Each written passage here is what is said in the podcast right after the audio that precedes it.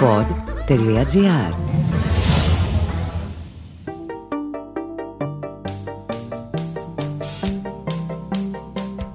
Ακούτε το Home Studio με τον Δημήτρη Μπάρμπα.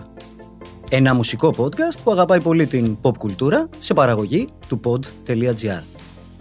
Έχει χυθεί πραγματικά πολύ μελάνη εδώ και χρόνια για το ποια είναι η θέση της μουσικής μέσα στον κόσμο των social media. Σήμερα θα προσπαθήσουμε να δώσουμε μία απάντηση που προέρχεται από τις δύο πλευρές αυτής της διελκυστίνας. Από τη μία ο κόσμος του management και από την άλλη ο κόσμος της δημιουργίας. Ενός καλλιτεχνικού προϊόντος όπως είναι ένα μουσικό τραγούδι, ένας μουσικός δίσκος ή οτιδήποτε σχετίζεται με τη μουσική. Δεν θα μπορούσα να σκεφτώ ιδανικότερους συνομιλητές πάνω στο θέμα από τον Χρήστο Νίκα και τον Άρη Λουμάκη. Δύο άνθρωποι που το βιογραφικό τους δεν ενδείκνυται για τον χρόνο ενός podcast, καθώς είναι ένα καθημερινό παράδειγμα δημιουργίας. Μαζί μας λοιπόν ο Χρήστος Νίκας, social media marketeer και ο Άρης Λουμάκης, μουσικός και frontman των REC. Καλησπέρα Χρήστο. Καλησπέρα. Καλησπέρα Άρη. Καλησπέρα. Τι πρόλογος ήταν αυτό. Φοβερός, έτσι. Ήδη κλείσαμε με το χρόνο του podcast. Ευχαριστούμε πολύ. Καλή νύχτα Να είστε σας. καλά, να είστε καλά. Ευτυχώς γιατί είχα έρθει τόσο προετοιμασμένο. Και εγώ δεν είχα σκοπό να τα Κάλυψες- ακούσω αν ήταν μεγαλύτερο. Πάρα πολύ. Ή σας έφερα να με ακούσετε. Δεν ξέρω αν το καταλάβατε. Εξαιρετικό. Λοιπόν, θέμα μας όπως καταλάβατε είναι η μουσική στα social media. Προώθηση, η θέση της κτλ. κτλ. Να πούμε για τους ανθρώπους, για τους ελάχιστους που ίσως να μην σας έχουν πετύχει στον κόσμο των social media, μαζί είσαστε μια πολύ μεγάλη ελληνική πόλη σε followers. Έτσι. Ο καθένας από εσάς είναι μια μικρή κομμόπολη, οι δύο μαζί μια μεγάλη πόλη φτιάχνετε και αυτό Πόσο το είναι... έχεις στο κοινό; Ε, είναι αρκετά μεγάλο, αλλά μαζί με το Mr. Music κάνουμε κράτος νομίζω εδώ πέρα. Ωραία. μπορούμε να βάλουμε κα- κανονικότατα υποψηφιότητα σε κάποιες παράλληλες εκλογές. Ο Χρήστος λοιπόν, για να ξεκινήσουμε από τον κύριο Νίκα εδώ στα αριστερά μου, έχει έναν απίστευτα άμεσο τρόπο να μας τροφοδοτεί με tips για τον τρόπο με τον οποίο ενεργούμε είτε ως creators, μουσικοί creators, είτε ακόμα ως καταναλωτές των social media. Θα ξεκινήσουμε λοιπόν από τον Χρήστο για να μας πει τι κάνει ένας social media marketeer που το ακούω για πρώτη φορά εγώ. Για πρώτη φορά τα ακούς. Για πρώτη φορά. Και είσαι και στο Το TikTok. marketeer είναι, ήταν τέσσερις, γίνανε τρεις μέχρι τους μασκετίαρ του, του Νταρτανιάν. Γνωρίζω Εγώ παρακάτω. είμαι αυτή. Ακούμε Ποιο Χρήστο. είναι χοντρό. Κανένας. Ο αθώο. Στην ταινία ήταν και οι τρεις χοντροί γιατί ήταν στα μεγαλύτερα. τους. Από αυτούς είμαι εγώ. Δεν είμαι ο άλλος ομπασμένος. Για πες μας τι κάνει ένα social media marketeer. Ωραία. Απλά και κατανοητά. Το marketing, όπως το ξέραμε, η προώθηση δηλαδή, πέρασε και έγινε digital marketing. Όλες αυτές οι ενέργειες λοιπόν γίνονται πλέον ψηφιακά, γίνονται online. Το social media marketing είναι αυτό το κομμάτι, αλλιώς μάλλον σωστότερα λέγεται social community building. Είναι αυτό το κομμάτι που φροντίζει τις κινήσεις μας στα social media. Πώς θα μαζέψουμε γύρω μας μια παρέα κόσμο, γιατί αυτό είναι, δεν είναι πώληση, μια παρέα κόσμο, θα τραβήξουμε την προσοχή τους και το ενδιαφέρον τους για να αρχίσουμε να μας αναγνωρίζουν, να αρχίσουμε να μας εκτιμούν, να μας αγαπούν, να μας εμπιστεύονται και τελικά να γίνουν super fans. Αυτό είναι το θέμα. Άρη, μπορεί να υπάρξει σήμερα η μουσική χωρίς έναν Χρήστο Νίκα; Όχι, δεν μπορεί σε καμία περίπτωση. Εκτός αν κρύβει μέσα του κάποιο ταλέντο. Να σου πω την αλήθεια, χρειάζεται ένας Χρήστος Νίκας όταν η αλήθεια σου είναι μικρότερη από την αλήθεια του κοινού. Ακόμα και αν είναι η μουσική σου αλήθεια. Υπάρχουν πολλά λαμπρά παραδείγματα δημιουργών, μουσικών, ακόμα και στο δικό μου το κομμάτι, που είναι λίγο πιο pop, οι οποίοι έχουν καταφέρει να κερδίσουν κοινό από την πρώτη στιγμή. Μέσα από το στίχο, μέσα από τη μουσική, να αγγίξουν μεγάλες μάζες. Αυτοί οι άνθρωποι έχουν δημιουργήσει ένα community τεράστιο και δεν χρειάζονται ένα Χριστονίκα. Στην γενικότερη όμως εικόνα, ακόμα και αυτοί οι άνθρωποι, όταν θα φτάσουν σε ένα σημείο που αυτό θα πρέπει να αποτυπωθεί, γιατί ξέρεις, αυτό που είπε πάρα πολύ σωστά είναι να έχουμε το κοινό που πραγματικά όμως χρειαζόμαστε για τη μουσική μας, έτσι, και εκεί είναι το πιο δύσκολο, να το ταυτοποιήσουμε και εμείς οι ίδιοι και πέρα από το να ανεβάσουμε αυτά που εμάς μας κάνουν να νιώθουμε καλά, να ανεβάζουμε και πράγματα και να εξηγούμε και την ταυτότητά μας μέσα από αυτό. Άρα ο Χρήστος Σονίκας αργά ή γρήγορα γίνεται αναγκαίος.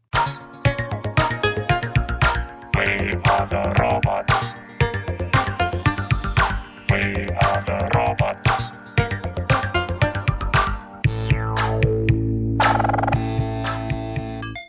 Δεν κόβουμε τα επίθετα τώρα.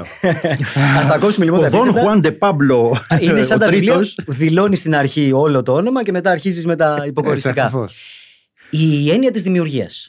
Ναι. σε αυτή την τελευταία τουλάχιστον δεκαετία που ζούμε και κυρίως τα τελευταία τρία χρόνια λόγω του TikTok. Μμμ. Έχει αλλάξει λόγω των social media. Δηλαδή, όταν πάω να δημιουργήσω ένα καινούριο τραγούδι, ένα καινούριο single, είναι το πρώτο πράγμα που σκέφτομαι το πώς αυτό θα αποτυπωθεί στα social media.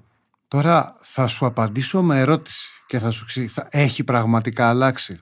Παλιότερα, γράφοντας ένα τραγούδι, τουλάχιστον οι άνθρωποι που θέλαμε να υπηρετήσουμε το mainstream κοινό, αυτό δηλαδή που η μουσική του παίζει και στα ραδιόφωνα, τα ραδιόφωνα για να ξεκινήσουμε σωστά να βάλουμε και μία βάση. Για να παίξουν τη μουσική σου, θα πρέπει να θεωρούν ότι είναι ασφαλής. Ότι δηλαδή ο ακροατής δεν θα αλλάξει τη συχνότητα που ακούει.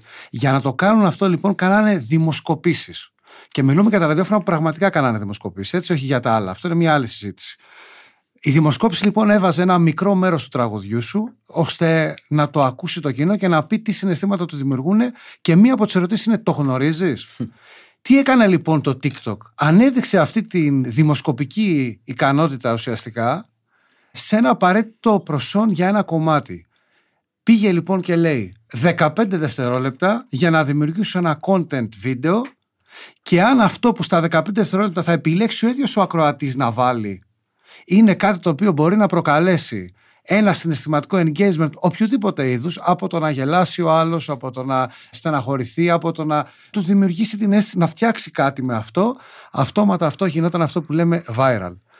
Η μεγάλη λοιπόν ανάγκη αυτή έχει φέρει στους δημιουργούς και στους performers, γιατί είμαστε εμείς τυχαίνει η REC να δημιουργούμε τις περισσότερες φορές και τη μουσική μας, ένα μεγάλο στρες, ένα άγχος. Ήμασταν που ήμασταν μικροί θεοί προσπαθώντας να βρούμε τι θα κάνει γκέλ στον κόσμο, τώρα κυνηγάμε και το viral, λες και είναι δεν ξέρω και εγώ τι. Άρα δεν ξέρω αν έχει αλλάξει ο τρόπος, γιατί ίσως να μην τον είχαμε συνειδητοποιήσει.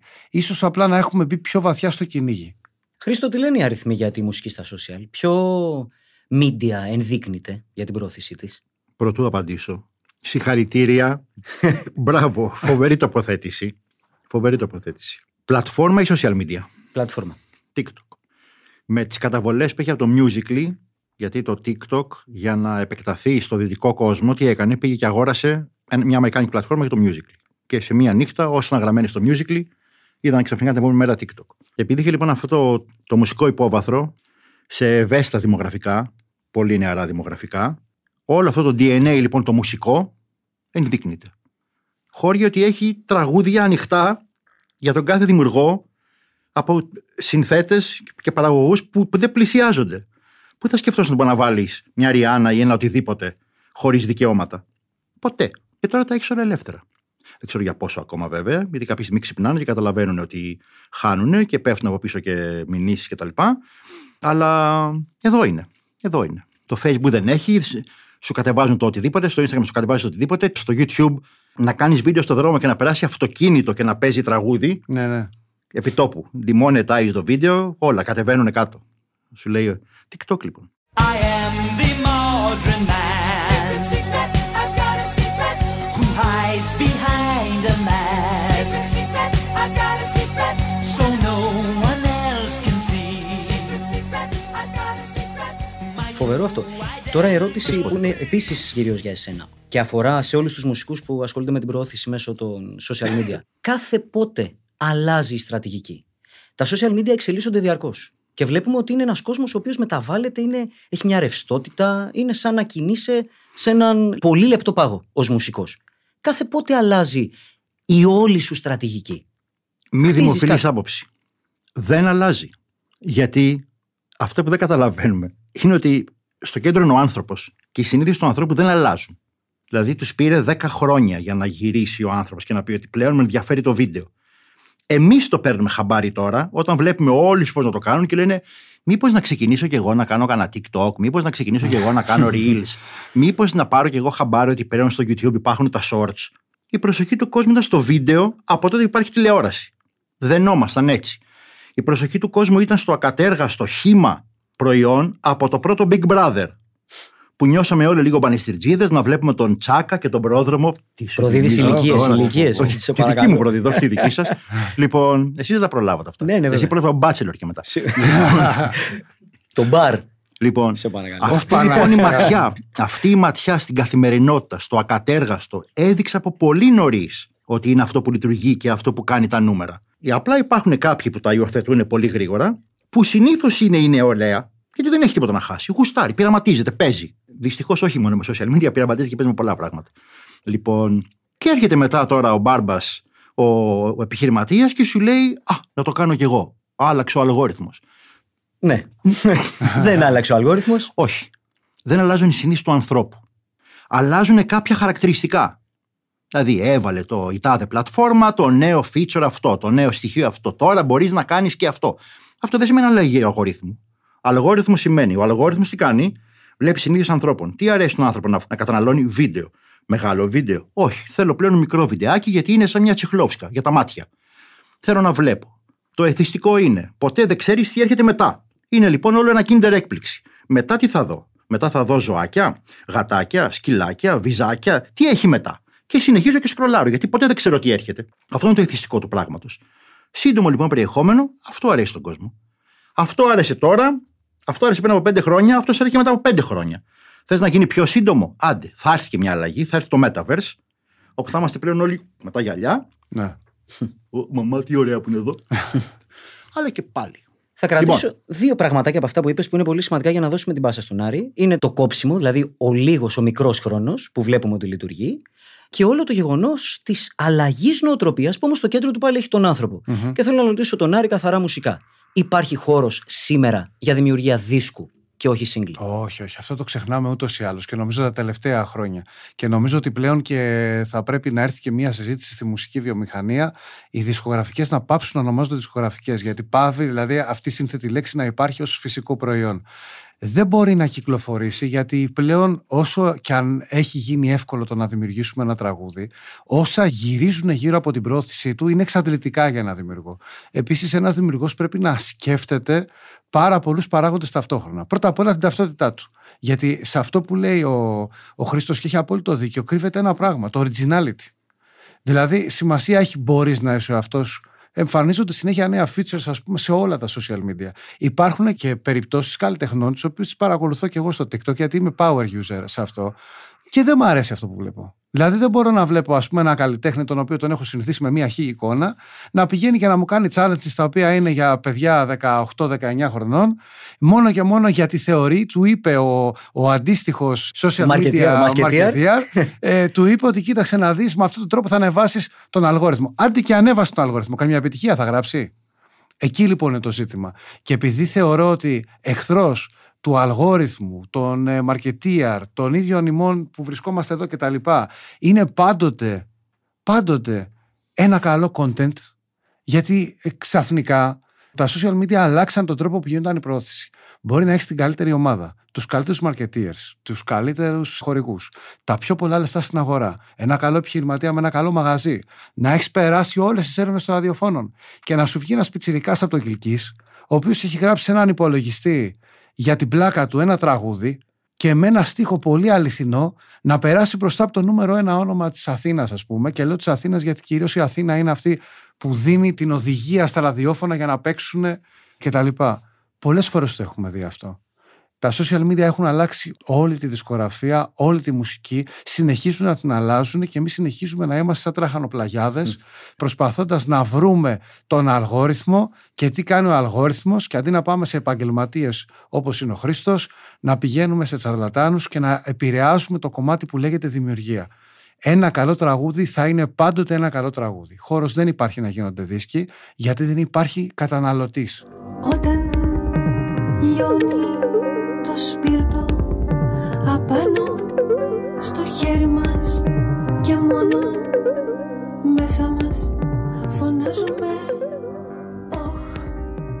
Ακούμε παγκόσμια μουσική πια. Έχουν αλλάξει οι περίοδοι που κάποτε έπαιρνε ο παραγωγός το τραγούδι και επειδή το άκουσε στο δίσκο το ξεχώρισε και το έπαιξε. Και εδώ έρχεται η κλασική ερώτηση Έχει, με το. έχει ψυχή. Έχει ψυχή, είναι- Digital marketeer. Δεν είναι τυχαίο που τον έβαλα δίπλα Ακούω, στο ακούω, μιλάμε Χριστονίκα. τώρα, λες, λες και έχουμε συνεννοηθεί απ' έξω. Προφανώς. Μας συνεννοηθήκαμε πούμε. τώρα, τι. Και πάνω σε αυτά που λέει ο Άρης έρχεται η κλασική ερώτηση για το αυγό και την κότα. Δηλαδή, τα social media δημιουργήσανε το αντίστοιχο καταναλωτικό κοινό στη μουσική ή οι τάσεις του καταναλωτικού κοινού πήγανε τη μουσική σε ένα τέτοιο ψαλίδισμα; Χρήστο; Κάθε κοινωνία έχει την τηλεόραση που της αξίζει, τα social media που της αξίζει και τον αλγόριθμο που της αξίζει. Έτσι. λοιπόν, κοινωνία είναι. Κοινωνία. Πρώτα. Θα σου πω κάτι. Πριν, πριν φτάσω εκεί, μου έδωσε πάσα ωραία ο Άρης. Αυτό που έκαναν τα social media και γενικότερα το ίντερνετ είναι ότι κατήργησαν τους μεσάζοντες. Δηλαδή πλέον οποιοδήποτε μπορεί να βγει και χωρίς να χρειάζεται παραγωγούς, πόρτες, πορτιέριδες, ε, άκρες, ε, μέσα, γλύψιμο. Πουθενά βγαίνει και γίνεται. Και το είχαμε το παράδειγμα στην ελληνική λαϊκή σκηνή. Μας άφησε, ρίπ, Έτσι. αλλά έγινε. Και υπάρχει στον Αμερικάνικο χώρο και παντού δεν χρειάζεται κανείς κανέναν. Κάθεται με ένα προγραμματάκι, πώς λέγεται αυτά, DAW, DO προγράμματα. Ένα αυτά, DAW. ε, ναι. Ωραίος ο Ε, Χρήστος. ναι, ναι, ναι, όχι, ναι. δεν θα μόνο εσύ τα δικά μου, θα ξέρω εγώ τα δικά. Έχω διαβάσει εγώ πριν έρθω. DAW. Λοιπόν, και βγάζουν πλέον τραγούδια και γίνονται διάσημοι και βλέπουμε φοβερούς παραγωγούς και στο TikTok και στο Instagram που κάθεται σε ένα στουδιάκι μέσα στο σπίτι του, γυρίζει ωραία σκετσάκια και ξαφνικά έχει 2 εκατομμύρια και 5 εκατομμύρια followers και ατελείωτα downloads στο Spotify και ξεκινάνε πλέον και βγάζουν πλέον και, και τους ζητάνε και συναυλίες και εμφανίσεις και, και, και, και. Γιατί κατήργησαν όλα τα υπόλοιπα. Το πρώτο πράγμα λοιπόν πρέπει να αλλάξει το μυαλό μας. Παιδιά, πάνε οι παλιοί τρόποι. Πλέον μιλάει κατευθείαν ο δημιουργός, ο μουσικός, στο κοινό του. Το ποιοτικό εντωμεταξύ, τι γίνεται, δίνεται πλέον τώρα η η ευκαιρία στο δημιουργό να πειραματιστεί με 20 κομμάτια και αυτά που κάποτε θα τάκοβε ένας άνθρωπος, δεν γνωρίζω από μουσική παραγωγή, αλλά φαντάζομαι, επειδή έχω δει και πέντε ταινίες, ότι πήγαινε και έλεγε Αυτό δεν κάνει. Και έμενε εκτός δίσκου ένα κομμάτι το οποίο θα μπορούσε ο κόσμος να το έχει αγαπήσει και να, και να το έχει κάνει νούμερο ένα παντού. Τα γνωστά B-sides είναι αυτά, Χρήστο, να Πριν- ξέρεις, που τα βάζανε μετά. Που, που δεν μπαίνανε και καθόλου. Άντε, μπορεί να το λέγανε σε κανένα Συγκλάκι σε μια συναυλία και ή σε κάνα μια συγκλάκι. συναυλία και να γινόταν χαμός και να το κάνανε μετά. Μπράβο. Οπότε το κακό ή πρόχειρο περιεχόμενο και αυτή η ευκολία του περιεχομένου μπορεί να οδηγήσει στην εξέλιξη του δημιουργού πολύ ευκολότερα από ό,τι θα οδηγούσαν οι παραδοσιακές μέθοδοι. Βγάλε, βγάλε, βγάλε, δες που πάει ο κόσμος. Αυτό το βγάλε βγάλε έρχεται πάλι όμως σε αυτό που έλεγε ο Άρης. Το βγάλε βγάλε δυστυχώς μπορεί να είναι και εναντίον της ποιότητας. Τώρα μπορεί να ακουστώ ρομαντικός και παρελθοντολάγνος, αλλά σκέψου εποχές που. Βέβαια, τελείως διαφορετικές εποχές που έμπαινε στο στούντιο για τέσσερις μήνες και βγαίνανε τα διαμάντια της εποχής. Τώρα, κακά τα ψέματα, όλα είναι πολύ πιο γρήγορα και από πλευράς πρακτικών ζητημάτων και μπορεί να τα βγάλεις πιο γρήγορα. Αλλά βλέπεις και είναι ξεκάθαρο στη μουσική βιομηχανία ότι έχει αλλοιωθεί το θέμα ποιότητα versus time versus views. Είναι αυτό το πράγμα. Έχει καταστρέψει ένα πολύ μεγάλο οικοδόμημα της μουσικής δημιουργίας και το βλέπουμε σε κάθε μουσικό, ο οποίος το μεγάλο του άγχος, όπως λέει και ο Άρης, είναι τα views, το αντίκτυπος που θα έχει στα social media. Και εδώ έρχεται μια ερώτηση για τους ανθρώπους που δεν γνωρίζουν καθόλου. Τι θεωρείτε επιτυχία για ένα single; Έτσι. Έχουμε κάτι με αριθμούς να μας πεις. Δηλαδή, κάποτε ήταν, πούλησαν οι Zeppelin 7 εκατομμύρια δίσκους μόνο στη Βρετανία που λέει ο λόγος. Μμμ. Επιτυχία. Χρυσός δίσκος, πλατινένιο κτλ, κτλ. Τα προλάβαμε οριακά με τα CD τέλη δεκαετίας του 90. Δεν πηγαίνω στις πρώτες εποχές των Zeros που το ψάχναμε, με τα Napster κτλ. κτλ. Θα πάω στο σήμερα. Τι θεωρείτε επιτυχία για ένα μουσικό συγκρότημα όσον αφορά στο single του. Λοιπόν, είπες πάρα πολύ καλά ένα παράδειγμα. Το μόνο που θεωρείται επιτυχία, το μόνο αντικειμενική επιτυχία, είναι οτιδήποτε φέρνει έσοδο. Τελεία. Αυτό δεν θα αλλάξει ποτέ. Η μεγάλη επιτυχία φαίνεται σε όλα τα επίπεδα. Δυστυχώς όμως διανύουμε μία περίοδο και έχουν βοηθήσει και τα social media σε αυτό, που είμαστε όλοι πλούσιοι στη μονόπολη. Αυτή τη δεδομένη στιγμή. Δηλαδή, έχουμε παρατηρήσει TikTokers με τεράστια νούμερα, Instagrammers με τεράστια νούμερα να βγαίνουν στην αγορά και να μην έχουν κανένα impact. Γιατί ουσιαστικά το κοινό τους δεν βρίσκεται εκεί που νομίζουν ότι βρίσκεται. Είναι μέσα στην πλατφόρμα της συγκεκριμένη. Π.χ. Ένα. Δύο, σε ό,τι αφορά το κομμάτι social media και μουσική, για να πάω λίγο πίσω και ξανά μπροστά, τα social media σκέψω ότι θεωρώ ότι στην Ελλάδα ήρθαν και πέσανε πάνω και διαλύσανε ό,τι δομή υπήρχε. Οι άνθρωποι λοιπόν που βρίσκονται σε θέσεις δισκογραφίας που είναι το ραδιόφωνο, που είναι, τέτοι, είναι άνθρωποι που δεν γνωρίζουν πώς να μετρήσουν την επιτυχία. Επομένως σου λέει, κάνει views, είναι στα top trends της Ελλάδας, στο YouTube, τέλεια, είναι επιτυχία. Τώρα λένε, έχει γίνει trend στο TikTok, είναι επιτυχία. Έχει κάνει αυτό, είναι επιτυχία. Επειδή κανείς δεν μπορεί να καταλάβει την επιτυχία πέραν από τον κόσμο και αυτό θέλει διάρκεια, αλλά δεν υπάρχει χρόνος, έχει δημιουργηθεί όλο αυτό το πρόβλημα. Υπάρχουν τα πετσερίκια έχουν κατανοήσει τι σημαίνει social media. Οι δημιουργοί πολλές φορές έχουν κατανοήσει. Οι επαγγελματίες, όπως είναι ο Χρήστος, όπως εσύ, έχουν πλήρη γνώση και είναι έτοιμοι να καθοδηγήσουν. Και οι άνθρωποι σε θέσεις κλειδιά, δυστυχώς ακόμα, είναι ανεκπαίδευτοι και για να κρατήσουν τη θέση τους αναζητούν αριθμούς. Οι αριθμοί στην Ελλάδα δεν είναι αυτό που ανταποκρίνεται στην πραγματικότητα, δυστυχώς. Και στην Ελλάδα φαίνεται, γιατί και στην Αμερική υπάρχει μόχλευση. Και το έχουμε δει πολλές φορές, πώς τεράστια παγκόσμια ονόματα έχουν χάσει εκατομμύρια views κτλ. Ολόκληρο είδος, επέτρεψέ μου να σου πω, αλλά είναι σχετικό με τα social media και δεν θα πω κάτι άλλο γι' αυτό. Ολόκληρο είδος στην Ελλάδα μουσικής μας έχει πείσει ότι έκανε επιτυχία και τελικά κατάφερε να κάνει δημιουργώντας αριθμούς σε social media που δεν υπάρχουν από ακροατές που δεν υπάρχουν τεράστια συγκροτήματα και καλλιτέχνες pop κυρίως σκηνής και κουλτούρας έχουν κάνει επιτυχία στην Ελλάδα χωρίς να τους έχει ακούσει μισός Έλληνας. I'm a love girl. I'm so in love, girl. I'm just in love, girl. And this is true. Girl, you know it's true. Και επειδή η εκπομπή αγαπάει τη μουσική ιστορία και το παρελθόν, να σας πω Μου ότι. τσιτώνει τώρα την περιέργεια. δηλαδή, Τώρα, δεν, δεν, Θα δεν μάθουμε μπορώ τώρα. μετά. Ε, Off, Κάθομαι σαν να offer, ένα κάρβουνα. offer. Να πούμε ότι ακριβώς το ίδιο συνέβαινε από όταν υπάρχει δισκογραφία. Από το γραμμόφωνο. Έτσι. Δηλαδή, αν πάμε από παλιά blues, Cadillac Records, μέχρι το rock and roll, Elvis, για ποιον έχει δει, αν δεν ξέρει από μουσική ιστορία, όλες οι βιογραφικές ταινίες που έχουν βγει με τους μεγάλους rockstar του παρελθόντος. Από Rolling Stones, Elvis, Johnny Cash, όλες οι βιογραφίες που έχουν γραφτεί, πάντα έχουν μέσα ανθρώπους σε θέσεις κλειδιά που τα κάνουν μαντάρα. έτσι. Είναι ακριβώς αυτό το πράγμα. Λες και η θέση ευθύνης δίνεται σε κάποιον άσχετο για κάποιο λόγο.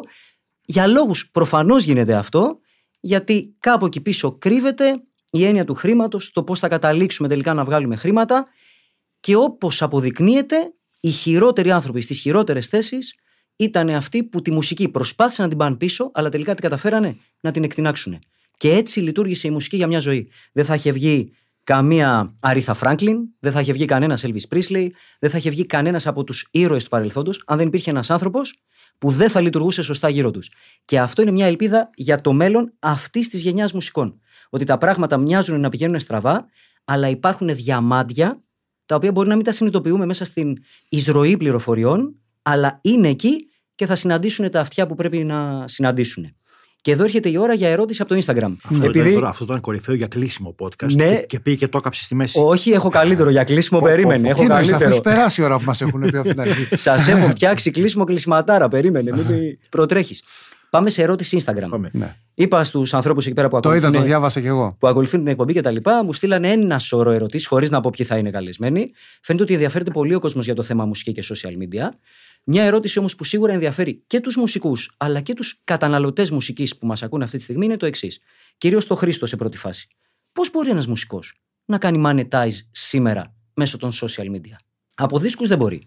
Αν δεν μπορεί και από τα social media, ε, γιατί κάνει μουσική; Δύσκολη ερώτηση.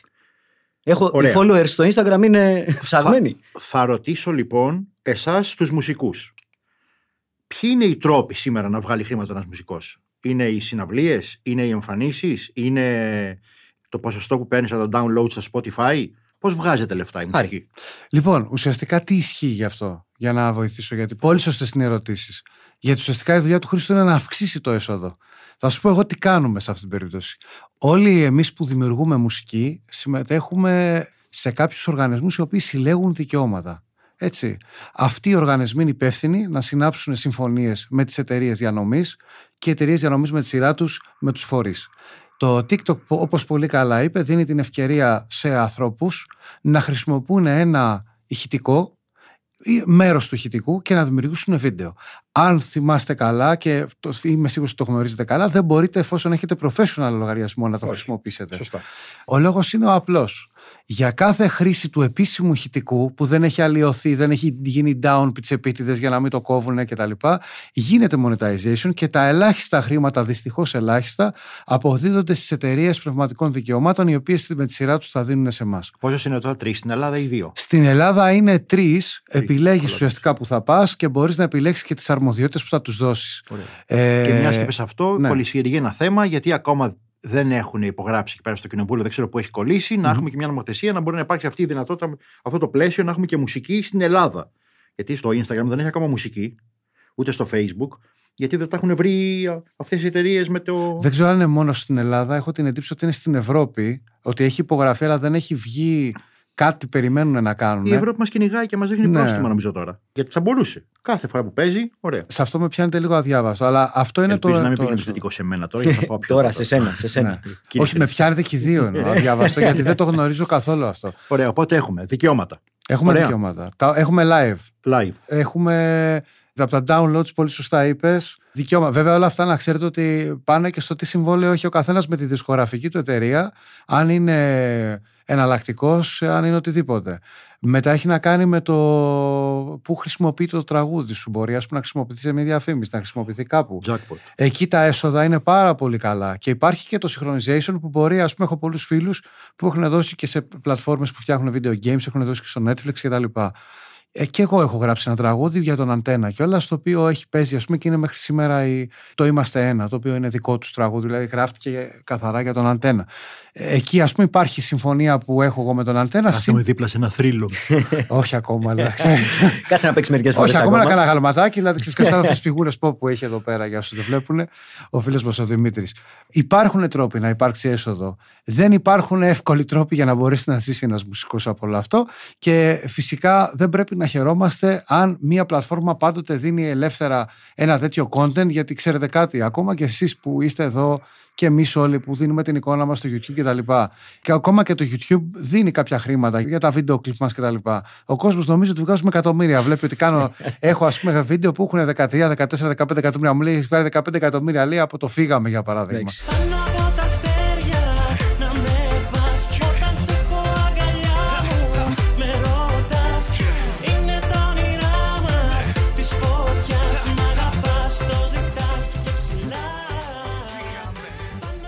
Να πούμε για τον κόσμο ότι για κάθε view, αφού έχουν βέβαια κάποια όρια έχουν αποκτηθεί, Έτσι. είναι περίπου στο 0,003 με 0,005 του cent. Και πολλά λες ενδεχομένως γιατί έχει να κάνει με το αν έχει κάνει Όχι, skip τη διαφήμιση.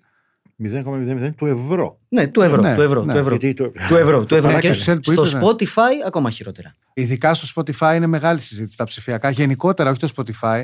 Γενικά τα digital. Βέβαια το Apple ε, Music δίνει περισσότερα. Παρ' όλα αυτά δεν είναι καθόλου δημοφιλές στην Ελλάδα. Δεν ξέρω τι κάνει σε άλλες χώρες. Εδώ πέρα είμαστε Spotify oriented γενικότερα σαν χώρα. Χωρίς πολύ content δεν βγαίνει έσοδο. Από εκεί και πέρα και το ραδιόφωνο πληρώνει όταν μεταδίδεται η μουσική σου.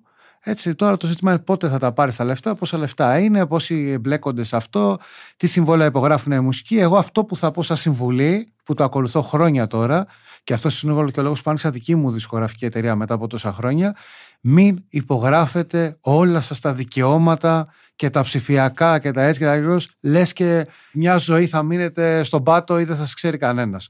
Να σκέφτεστε ότι αυτό είναι το αυριανό σας. Πώς το λένε αυτό που, παίρνουμε, που δεν παίρνουμε στην Ελλάδα ποτέ, σύνταξη. Ξιδε- Α, ούτε καν που σου ερχόταν η λέξη. Δε, εγώ ναι, Φαντάσου. δεν το σκέφτηκα ποτέ στη ζωή μου. Δηλαδή. Ούτε Είναι μια καν. λέξη που αρχίζει από σίγμα, το θυμάμαι. Ναι, ναι. Σκέψου πώς το κάποτε λένε. η μουσική παίρνανε ένσημα. Αυτό, Ναι. απίστευτο. Καλά, οι μουσικοί έχουν μια καλύτερη ας πούμε, αντιμετώπιση στο κομμάτι όποτε τους βάζουν ένσημο τώρα που το λες και έχουν και μια μισθολογική κατάσταση αλλά ας μην το συζητήσουμε αυτό. Αυτό είναι μια κουβέντα που δεν είναι Τεράστια. όχι Ωραία. podcast. Επιμορφώθηκα λιγάκι. Ωραία. Τώρα μπορείς να μας πεις. Κάνω την υπόθεση ότι όταν μιλάει το κοινό σου ως μουσική, δεν είναι απαραίτητα συνθέτες ή παραγωγοί ή τραγουδιστές κτλ. Αλλά μπορεί να είναι ένας άνθρωπος ο οποίος παίζει μπάσο ή ένας άνθρωπος ο οποίος παίζει ζουρνά, ξέρω εγώ, φλάουτο. Ξέρεις ποιο είναι το πιο δύσκολο όργανο. Ε; Το πιο δύσκολο. Η φλογέρα, φίλε. Γιατί μαζί πρέπει να προσέξεις και τα πρόβατα. Δεν είναι εύκολο. Αυτό ισχύει. Με, Δύσκολο. στην αρχή με σόκαρε. Monetize. Λέω θα μου, πει τη φω- θα μου πει τη φωνή, λέω, γιατί είναι και. Δεδομένο πρώτο. Δεν μπορούν να τα καταφέρουν όλοι. Σκληρή αλήθεια, Σε αλλά όλους τους πάντα τομείς. από ένα ποσοστό και πάνω οι καλύτεροι ή οι εξυπνότεροι ή αυτοί που είναι παίξει στα χαρτιά τους καλύτερα θα μπορούν να καταφέρουν. Οι όροι του παιχνιδιού αλλάζουν τώρα γιατί αυτό το ποσοστό δεν είναι απαραίτητα αυτός που πήγε τις γνωριμίες ή αυτός που πήγε το θείο ή αυτός που πήγε τον άλλον ή αυτή που έδωσε τέμπη, ξέρω εγώ τι.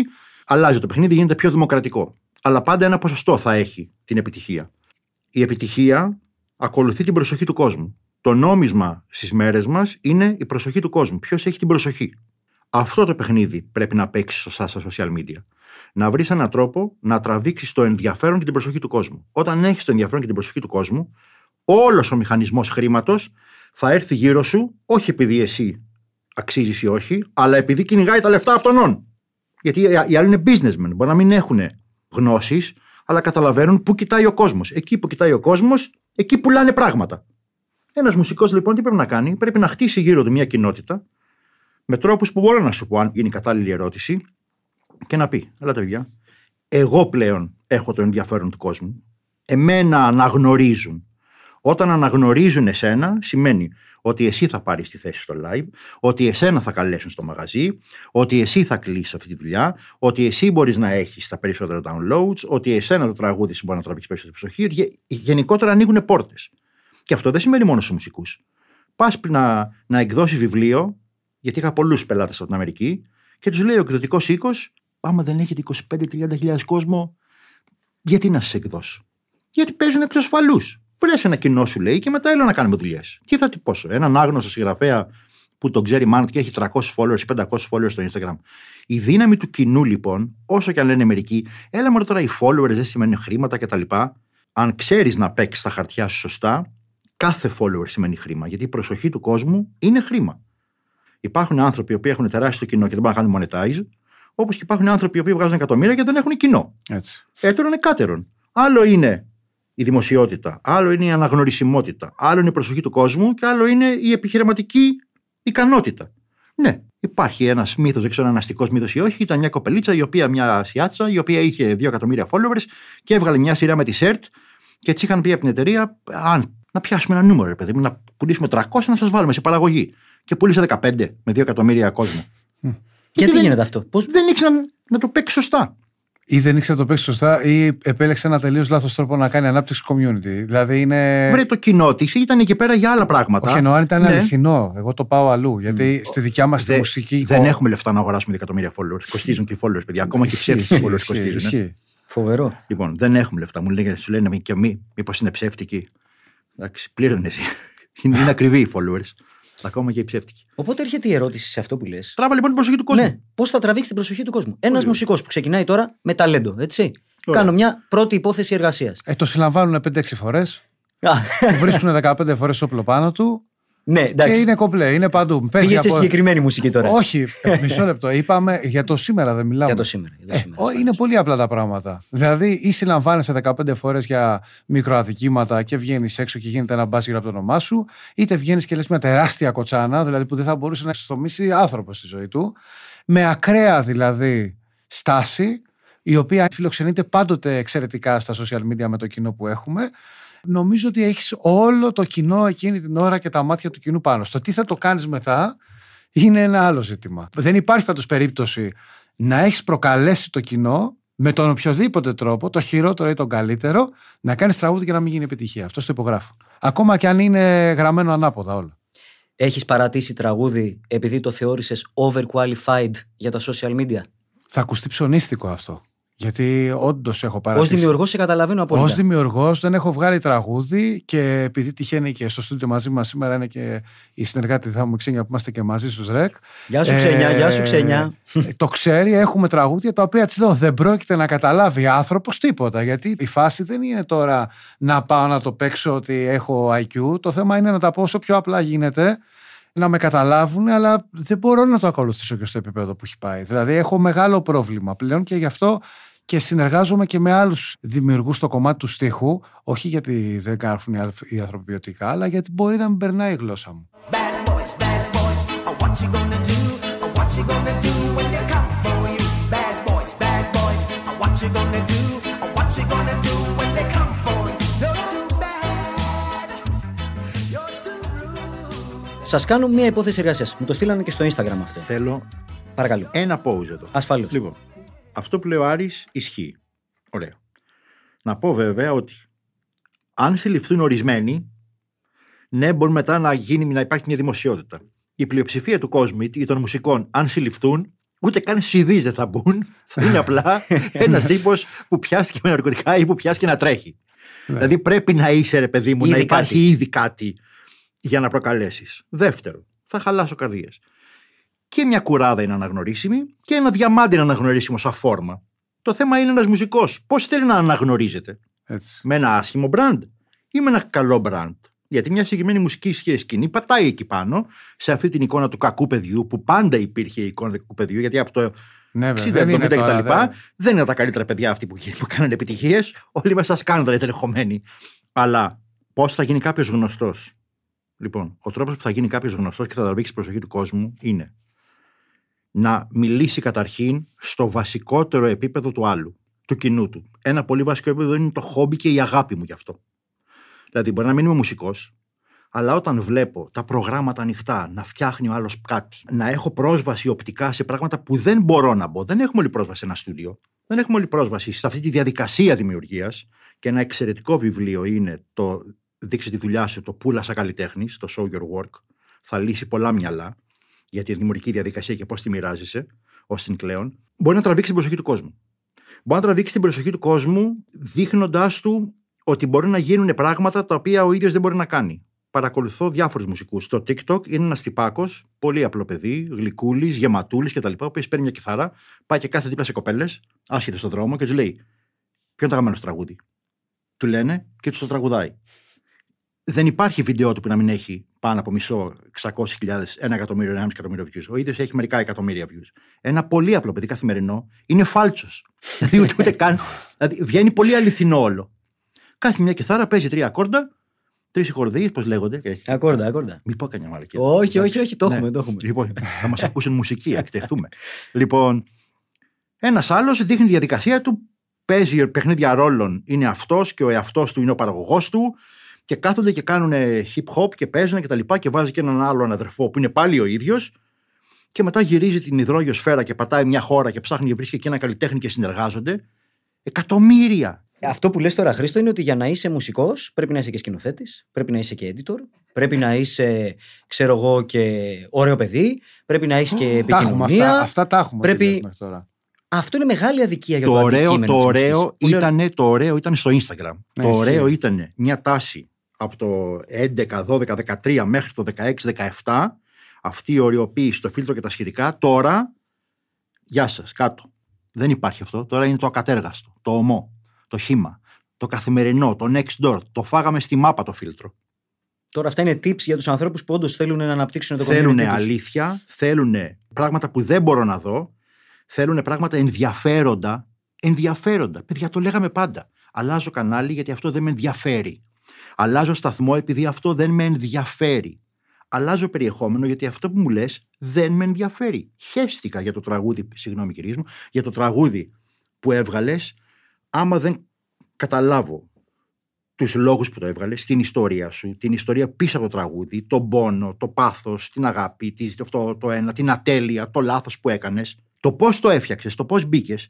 Και υπάρχουν ένα σωρό τρόποι. Να βγουν κάποιοι μουσικοί, όπως το κάνουν πάλι έξω, κάνει ο άλλος μία, δημιουργεί ένα beat και λέει για να δω πώς μπορείτε να ραπάρετε πάνω στο beat που σας έχω βγάλει. Και ξεκινάνε και γίνονται ατελείωτα duets και αυτό, με ένα σωρό ανερχόμενους μουσικούς rappers και ο ένας βοηθάει τον άλλον και γίνονται όλοι γνωστοί. Ο άλλος βγάζει riffs. Υπάρχει αυτή η λέξη πάλι. Βέβαια, βεβαίως, ναι. βεβαίως. Ριφ κιθάρας, Ναι. ριφ ε, μελωδικά. ριφ. Λοιπόν, μελωδικά, γίνονται ρίχνουν. συνεργασίες, γίνονται collaborations, γίνονται πράγματα πίσω από τη σκηνή. Ο άλλος βγαίνει στο Omegle, ένα άλλο social media έτσι, και βγαίνει, είναι μπροστά σε ένα στούντιο με, το, με τα keyboards του κτλ. Και, και λέει: Πες μου τραγούδι να στο παίξω. Και του λένε: Κάθεται. Πα, πα, πα, πα. Ταλέντο. Και, και τρέχουν όλοι και τον ακολουθούν. Μα χωρίς ταλέντο ή χωρίς σκληρή δουλειά, ε, δεν μπορούμε τώρα. Παιδιά, Αυτό όσο πρέπει και να τα ακούσει ο αγαπάω κόσμος. του- τους μουσικούς δεν σημαίνει ότι επειδή ήρθαν τα social media θα γίνουμε όλοι διάσημοι. Η μοναδική αυτή να γίνεις είναι να πιάσεις μια πλατφόρμα στην πολύ αρχή της και να εκμεταλλευτείς αυτή την προσοχή που τραβάει πολύ. Αλλά στην αρχή, όχι μόνο, δεν αυτά για μένα, αυτά είναι για πιτσιρικάδες. Στην αρχή θα σνομπάρουμε και μετά λέμε είναι δύσκολο. ε, διάλεξε, ρε άνθρωπε. Ή θα μπεις στην αρχή και θα είσαι ο πρώτος, ή μετά θα κουραστεί γιατί θα πρέπει να είσαι ο καλύτερος. Παθιάζομαι τώρα, δεν μπορώ να Ε, Το καταλάβαμε, Χρήστο. Ωραία μας τα λέει όμως. Εγώ Πολύ ωραία εμένα τα με λέει. έχει μαγέψει να ξέρεις. Νομίζω ότι έχει δώσει Το, tips. το άρωμα είναι. Πετάει Α. tips ο Όχι, marketeer. πετάει tips το θέμα να τα Μουσκετία. πιάνουν και σωστά αυτοί που μας Ασφαλώς. ακούνε, γιατί εκεί είναι το σημαντικό. Ε, εγώ θέλω να ρωτήσω τον Άρη, όσο πλησιάζουμε λίγο προς το τέλος, να προσπαθήσουμε να προλάβουμε ό,τι γνώση καταφέρουμε Δεν θα να το παίξετε αρπάξουμε. γρήγορα που μου έλεγε. όχι, όχι. Α, όχι. Θα είναι στο Ναι, 1,0. 1,0. 1,0. Από την ώρα που τελειώνει την ηχογράφηση ενός τραγουδιού. Ναι. Με bullets, ποια είναι η στρατηγική. που ακολουθείς μετά; Γενικά, όχι μόνο στα social Γενικά, media. γενικά, γενικά. Θα σου πω και τη δική μας στρατηγική. Από εκεί και πέρα ο καθένας μπορεί να έχει μία δική του, έτσι. Λοιπόν, ας υποθέσουμε λοιπόν ότι έχουμε τελειώσει το τραγούδι. Θα κάνουμε ένα media plan. Αυτό το media plan θα περιλαμβάνει μέσα τη ραδιοφωνική του προώθηση, τη digital προώθηση και την outdoor προώθηση. Και από εκεί και πέρα είναι οι ενέργειες, τα activations που θα κάνεις εσύ ξεχωριστά για να διαφημίσει το τραγούδι σου. Σε ό,τι αφορά τη ραδιοφωνική προώθηση, εμείς έχουμε από όταν φτιαχτήκαμε ουσιαστικά εδώ και 12 χρόνια σχεδόν μια πάγια τακτική να δίνουμε μια πρώτη μετάδοση στα κορυφαία ραδιόφωνα ανανομό. Μοιράζουμε δηλαδή το τραγούδι σε 40 με 45 ραδιόφωνα σε Ελλάδα και Κύπρο και παίζουν για μία εβδομάδα αποκλειστικά. Απαγορεύεται δηλαδή οποιοδήποτε άλλο ραδιόφωνο να παίξει το τραγούδι μας.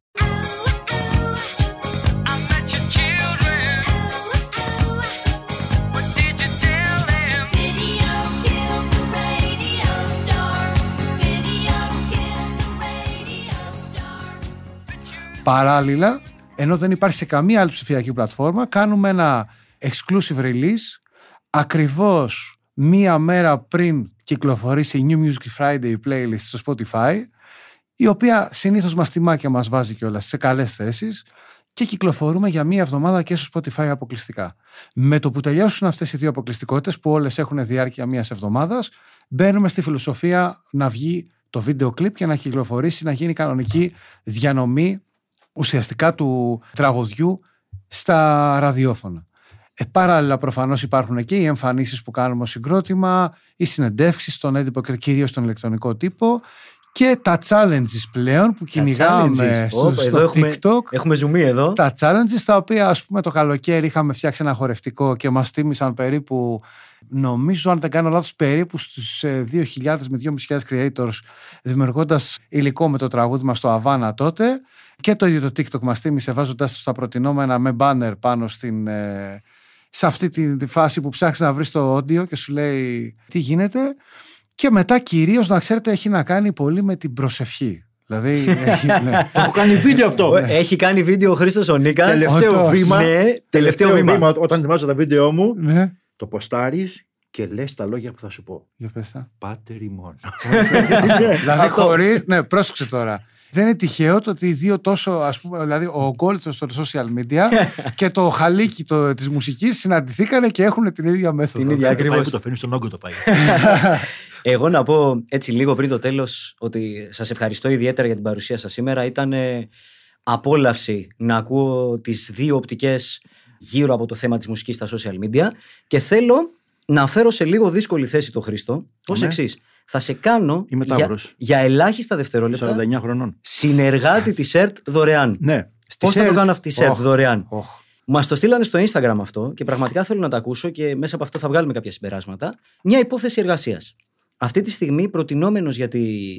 Μάλλον αυτός που θα μας εκπροσωπήσει στη Eurovision είναι ένα 16χρονο αγόρι, φοβερό ταλέντο, ο Βίκτορας ο Βερνίκος, ο οποίος πρέπει να γίνει, όπως όλοι καταλαβαίνουμε, μια απόλυτα σωστή διαχείριση της ηλικίας του, του ταλέντου του και του τρόπου με τον οποίο θα βγει έξω από τα social media ώστε να προσέξουμε και τον άνθρωπο και τη μουσική του και το μέλλον του. Το να προσέξουμε είσαι κομμάτι της περιττό. Ναι, αυτό γιατί το θέλουμε, ας πούμε. Γιατί συνήθως δεν γίνεται αυτό. Ή- δεν μας αφορά. Ή να προσέξουμε εμείς ως Έλληνες. Ω κοινωνία και Ωραία. ως community των social media. Το θεωρώ ως ευθύνη όλων μας. Εσύ, αν αναλάμβανες τη στρατηγική των social media, ποια 4-5 βήματα βασικά θα ακολουθούσες; Μα δεν μπορεί να μιλάμε για στρατηγική και να δώσω συμβουλές στο πόδι, παιδιά, δεν γίνεται. Εκτός στρατηγικής θα ήταν να δώσουμε την ιστορία του, να ταυτιστούμε μαζί του ως άνθρωποι, να τον γνωρίσουμε, να τον αγαπήσουμε σε φάση όμως like, likability και να σταθούμε πίσω του και να μας πείσει με κάποιο τρόπο ότι θα προσέξει, να τον εμπιστευτούμε δηλαδή και να σταθούμε πίσω του. Αυτό σε γενικό επίπεδο, γιατί η στρατηγική, αν ήταν στο πόδι, δεν θα ήταν, είναι, είναι μπακάλικο. Πρέπει να βγει έξω όχι σαν προϊόν, πρέπει να καταφέρει και να επικοινωνήσει όλη την ιστορία. Τι ήταν, πού πήγε, γιατί αγαπάει τη μουσική, γιατί αυτό το τραγούδι, ποια είναι η ιστορία από πίσω. Όχι το μαρκετίστικο. Έχουμε αυτό το τραγούδι γιατί τα στίχη εκφράζουν τον ναό του Ποσειδώνα και μέντολες, να μάντολες. λοιπόν, αλήθεια τώρα. Την αλήθεια θέλω να δω. Να είμαστε από πίσω ένα παιδί που αυτό και τα λοιπά, που πήγε, που έκανε αυτό και το περιεχόμενό του να είναι προβέ. Η σκληρή δουλειά, το ακατέργαστο, η καθημερινότητά του, τα λάθη. όλα αυτά, την αλήθεια. Όταν δεις αυτή την ευαλωτότητα και την αυθεντικότητα, τότε από πίσω του θα σταθεί πλέον ε, η σκέψη και ποιους αθλητές αγαπάει το, το κοινό. Τον Τέντογλου. Ο οποίος Ο είναι, οποίος είναι αυτός. χήμα, ρε παιδί Είναι μου. είναι αυτός. αυτός. Είναι αυτός. Ευχαριστώ την κοπέλα που δεν μου τα πρίζει. Όχι, που μου Μαγικός. τα πρίζει, Για εγώ να έρχομαι δούμε. πάθος στον αγώνα. Εντάξει. Το viral. Ατάκα. Φοβερό, φοβερό αυτό το πράγμα. Σας ευχαριστώ ιδιαίτερα για την παρουσία σας σήμερα. Εμείς ευχαριστούμε. Ήταν ε, πραγματικά ένα φως σε αυτό το σκοτάδι που έχουμε οι περισσότεροι από εμάς στο πώς χτίζεται κάτι από την αρχή στον κόσμο των social media. Ευχαριστούμε λοιπόν και τον Άρη και τον Χρήστο. Ήταν ιδιαίτερη χαρά μας. Έχουμε κάτι τελευταίο να προσθέσουμε ως tip για έναν καινούριο δημιουργό, Χρήστο; να αρχίσει να μοιράζεται, να ανοίξει τις πόρτες τις ψηφιακές στη δουλειά του, στο παρασκήνιό του και στο αυτό που είναι. Γιατί μας έχει φάει η τελειότητα, να βγει το κομμάτι τέλειο, να είμαστε τέλειοι, εγώ να είμαι ψεγάδιαστος, αυτό, τα πάντα, η εικόνα μου.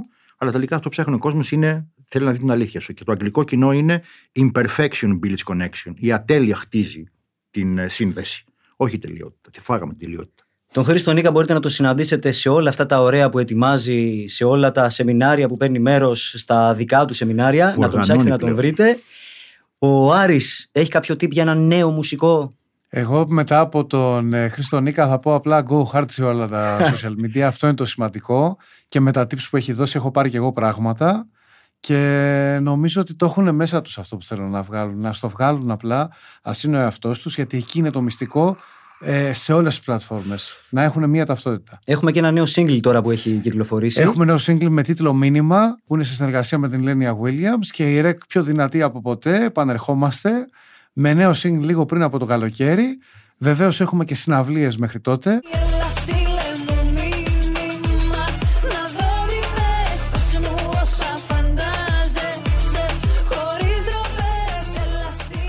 Και αν δεν τα πούμε στα social media, όσοι έχουμε την ευκαιρία θα τα πούμε και από κοντά.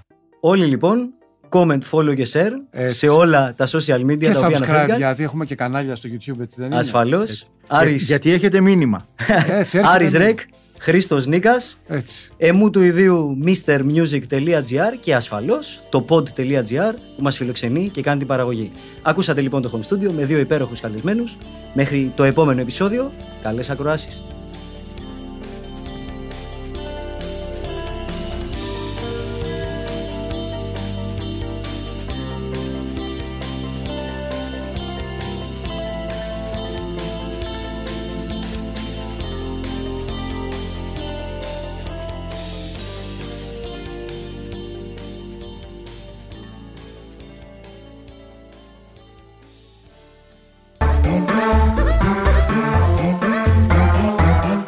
Pod.gr.